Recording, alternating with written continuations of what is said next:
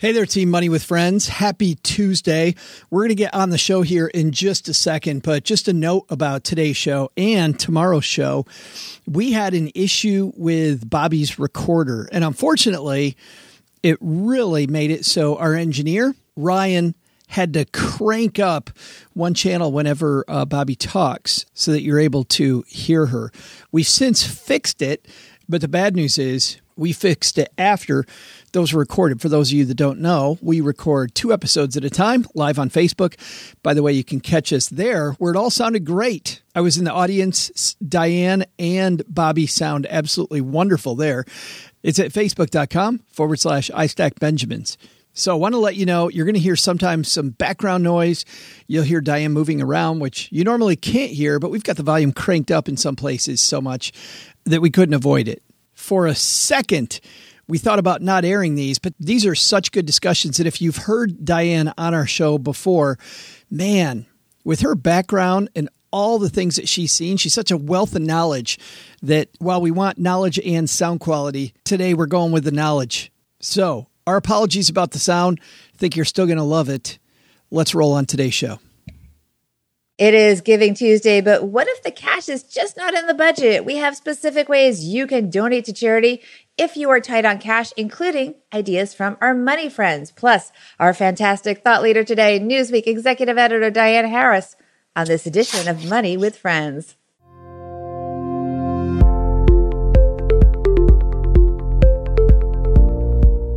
Welcome to the Money with Friends podcast. I am certified financial planner Bobbi Rebell, host of the Financial Grown Up podcast, coming to you from my very grown up kitchen in New York City. And I'm Diane Harris, Newsweek executive editor and the former editor in chief of Money Magazine, coming to you from my home office in Montclair, New Jersey. This is the Money News Show that includes commentary on recent headlines and stories with thought leaders from across the financial landscape, like Newsweek executive editor Diane Harris. We break those stories down into what matters to you, our friends, and we leave you with a takeaway to make it your own. This episode of Money with Friends is sponsored by Tiller, your financial life in a spreadsheet, automatically updated each day. Go to tillerhq.com forward slash MWF for a free trial and to, of course, support the show, which we are thankful for, my friend Diane Harris, as uh, we uh, we enjoyed Thanksgiving last week. We did enjoy Thanksgiving and it was just so calm, you know, in getting ready. It was every part of it was just a blessing. Tell us what's going on at Newsweek. So Newsweek is is good. We are continuing to uh, bring on new contributors. We're uh, doing some great deep dive stories. We just did. I I just did a story recently on the Apple Card and the controversy about gender discrimination, whether the card discriminates against women. So it's been it's been a lot of fun and a lot of good work. Happy to be part of that team. Well, we love following all of your work there. Let's see which friend is going to lead us into our headline today. This is Andy from Derby, Vermont. Friends, check. Money, check. Friends with money, let's do this. All right, Diane, you have this one. Go for it. Okay, so this this story is comes to us from CNBC. It's very timely given that today is Giving Tuesday. How to donate to charity if you are tight on cash. And here we go. So tis the season for giving. With the holidays around the corner, it's the time of year when many people think about helping those less fortunate than themselves. A global movement to encourage donations has even been created called Giving Tuesday, which began in 2012 and falls on the Tuesday after Thanksgiving, as in today. Yet, even if you are short on cash, you can still give back. There are ways to express philanthropy that don't require a big bank account, said Sarah Nathan, Associate Director of the Fundraising School at Lilly Family School of Philanthropy. In fact, more than 77 million American adults volunteered with an organization in 2017, according to the 2018 Volunteering in America report from the Corporation for National and Community Service. Religious organizations top the list that Americans most commonly donated their time to, followed by sports or arts group and education or youth service groups. With that in mind, here are ways you can give back for the holiday season and beyond. Give your time. Being a volunteer with your time is one of the best things you can do for a nonprofit. According to the 2018 Volunteering in America report, Americans donated nearly 6.9 billion hours in 2017, worth an estimated $167 billion in economic value. You can also volunteer your skills. You may be a writer, graphic artist, social media whiz, or have some other expertise that could help a nonprofit. What nonprofits really need is often skills that people have in their day jobs. Think outside the box. Soup kitchens and food banks are great places to donate your time. However, you can also think about other venues or activities that are often overlooked in your community. Be thoughtful about things you've observed. Usually you see something and think somebody should do something about that. That somebody could be you. I love that thought. Donate furniture and other goods. That's another one. The next time you clean out your closet, think about donating the clothes and shoes you're no longer wearing. The same goes for any furniture or household goods you don't need, or even your old car. If you give them to a tax exempt organization and you itemize your taxes, you can deduct the fair market value of the items. Involve your workplace. Think about your workplace as a community that can contribute to your efforts, said Nathan. For example, you may not have the resources to donate a ton of food to a food pantry or homeless shelter, but you can ask everyone in the office to contribute. For example, one jar of peanut butter, which is high in protein and therefore nutritional value. Join a board. If you do have time to commit, consider volunteering for the board of a charity. And do it in bursts. Don't feel overwhelmed at the prospect of volunteering if you're busy. It doesn't have to be something that is a long commitment.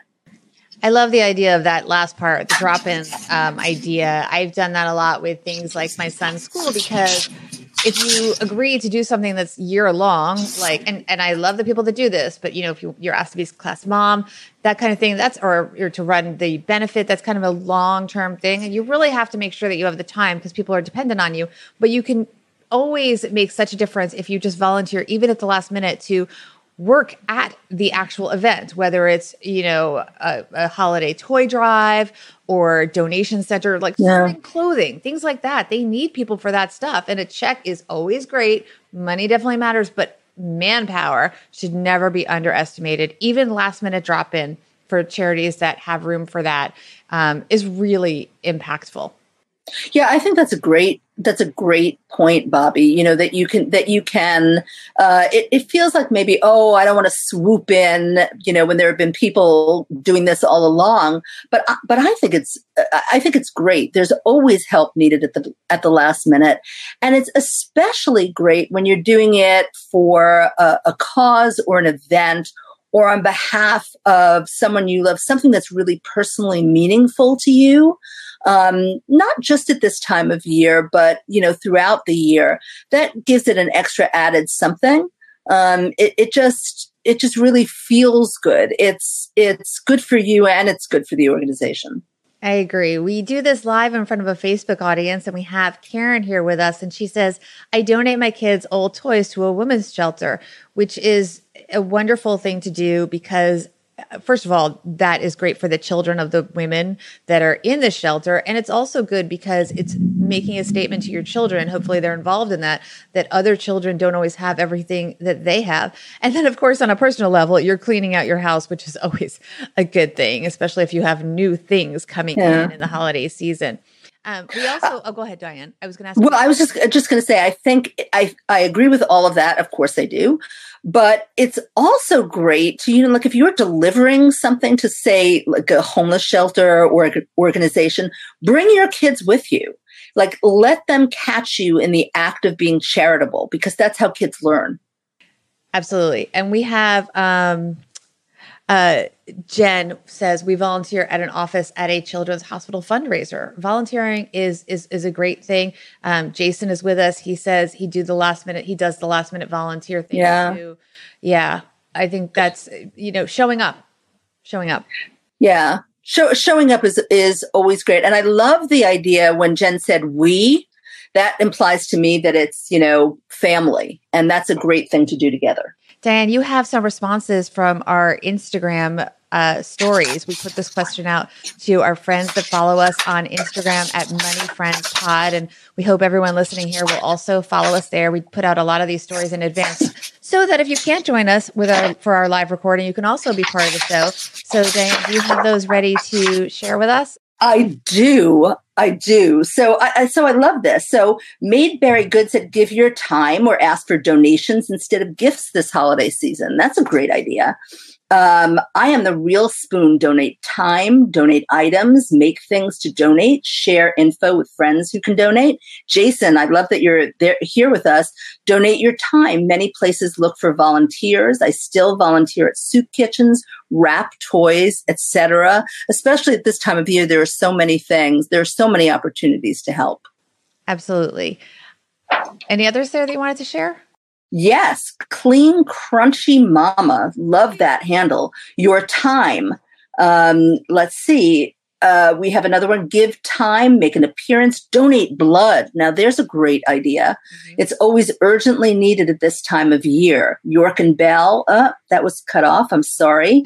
Vincent, don't volunteer instead. You can't give if you've overextended yourself. Help yourself first that is an important point. Everyone is overextended at this time of year. Do what you can, not what you feel you have to. I think that's an excellent point. Oh, here I have the one that was cut off. It's volunteer your time and donate items in your closet. So that that echoes what we've heard about donating old toys. You can donate anything, and that is definitely appreciated. Um, before we move to our takeaways, um, Dan, do you have any before takeaways? Any final thoughts on this? No, just that that this is the time of year when when people are are feeling most charitable, you know, give unto others. But remember, it's a year long thing. It's really a year long thing. And giving is especially needed now because tax changes meant that, you know, people are giving a little bit less.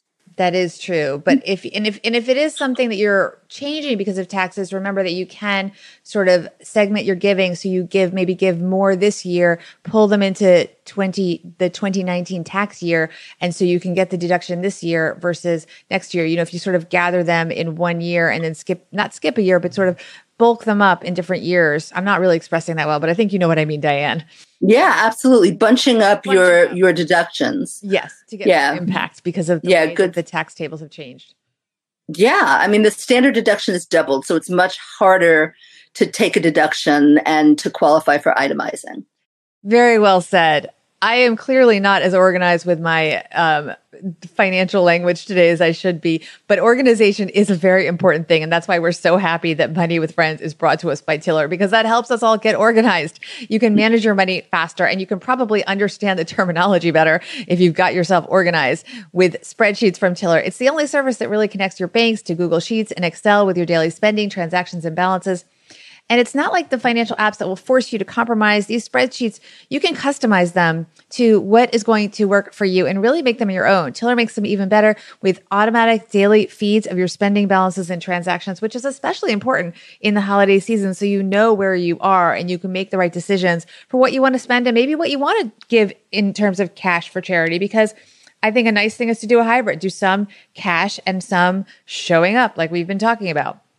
Tiller you don't have to put the actual numbers in. You don't have to have different account logins. You just connect your banks once and then the transactions automatically are updated each day. So you set it up. And in this case, you can kind of set it up and forget it. I think it's good to keep looking at it. But in terms of the setup, you can, once it's set up, you can just be looking at the data and not have to worry about going back and doing all the legwork each time. It makes it really easy for you guys. You go to tillerhq.com forward slash MWF. You can get a free trial there. And then by using the show link, you do help to support Money with Friends. And we do appreciate that. And uh, that's a way of supporting the show. Time for takeaways. All right. I always ask you this, Diane. We should arrange this in advance, but do you want to go first or do you want to have the final word?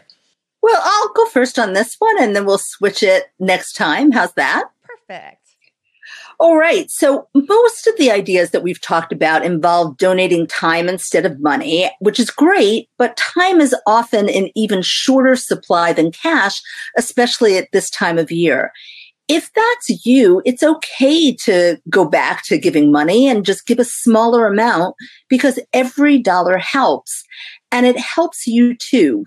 Research shows that when it comes to buying happiness, giving money to others is one of our greatest sort of sources of satisfaction. So you're helping others, but the act of helping others is helping you. That is so well said. And I know personally, because you have supported a cause that I am raising money for, um, you really live what you say. Um, you really are the real deal, Diane. So I am so thankful to you for your support, and you really put your money where your mouth is. If that's, right thank you, and you put your money and you, and your time. Very proud of you, Bobbi. It's you do some really great work. Thank you. Um, but I think that's important that these are not absolutes. You don't have to give either cash or your time give a little of both or a lot of both, whatever works for you. My takeaway is that you always think of the expression, put on your oxygen mask first. They say that a lot, especially to parents, because our instinct is to save the kids first, which of course is natural. But if we don't save ourselves first, we're not there to save the kids. So if your finances are not in a position to give cash, it is also okay to not do it. Okay. These are awesome and needed things that we all can do, the various things that Diane and I and our many friends have discussed today. And the impact can be as much or greater than just writing a check. Um, so go for it. If that's where you are this year, that's awesome. And just do, do what's right for you. And we thank you for all of your contributions. And big thank you to Diane Harris for joining us. Thanks, Bobbi. It's always fun, always a pleasure. Where can people find out more about you and all of your projects on Newsweek and anything else that you're up to? Just follow me on Twitter, folks, at Diane Harris. That's where I'll, that's where you'll find me, and occasionally writing for Newsweek, mostly behind the scenes. Okay, well, behind the scenes, but she's being very modest because her byline is on more and more cover stories and stories in general. But uh, Diane Harris is definitely very prominent over there at Newsweek, and we are honored to have you as part of our team. Thank you. And to all of our money friends, thank you so much for participating both in the live show and our and our Instagram polls and questions. If you want to participate in the future, go to at Money Friends Pod on both Instagram and Twitter. Make sure to follow us. Stay close to the Instagram stories. That's where we usually post the questions and polls to be part of the show and get a shout out. And if you want links to this show's story, that we read the article or to learn more about Diane and any of our other thought leaders or about the show, go to our website, moneywithfriendspodcast.com. And we look forward to hearing from you in all those places. On behalf of Diane Harris, I'm Bobbi Rebell. Thank you so much. Have a great day.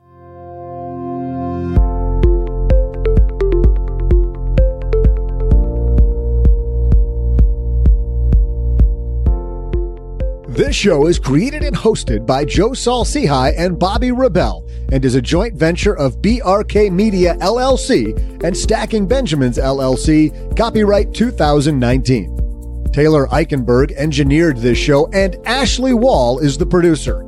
For a list of our friends who appear on the podcast, head to our website, moneywithfriendspodcast.com. You can also check out our schedule for upcoming recording sessions so you can join us and be part of the show. As with anything, remember you shouldn't take advice from any of us or any other video or podcast without first talking to your financial advisor, and that the people in this episode are here for your and their entertainment purposes only.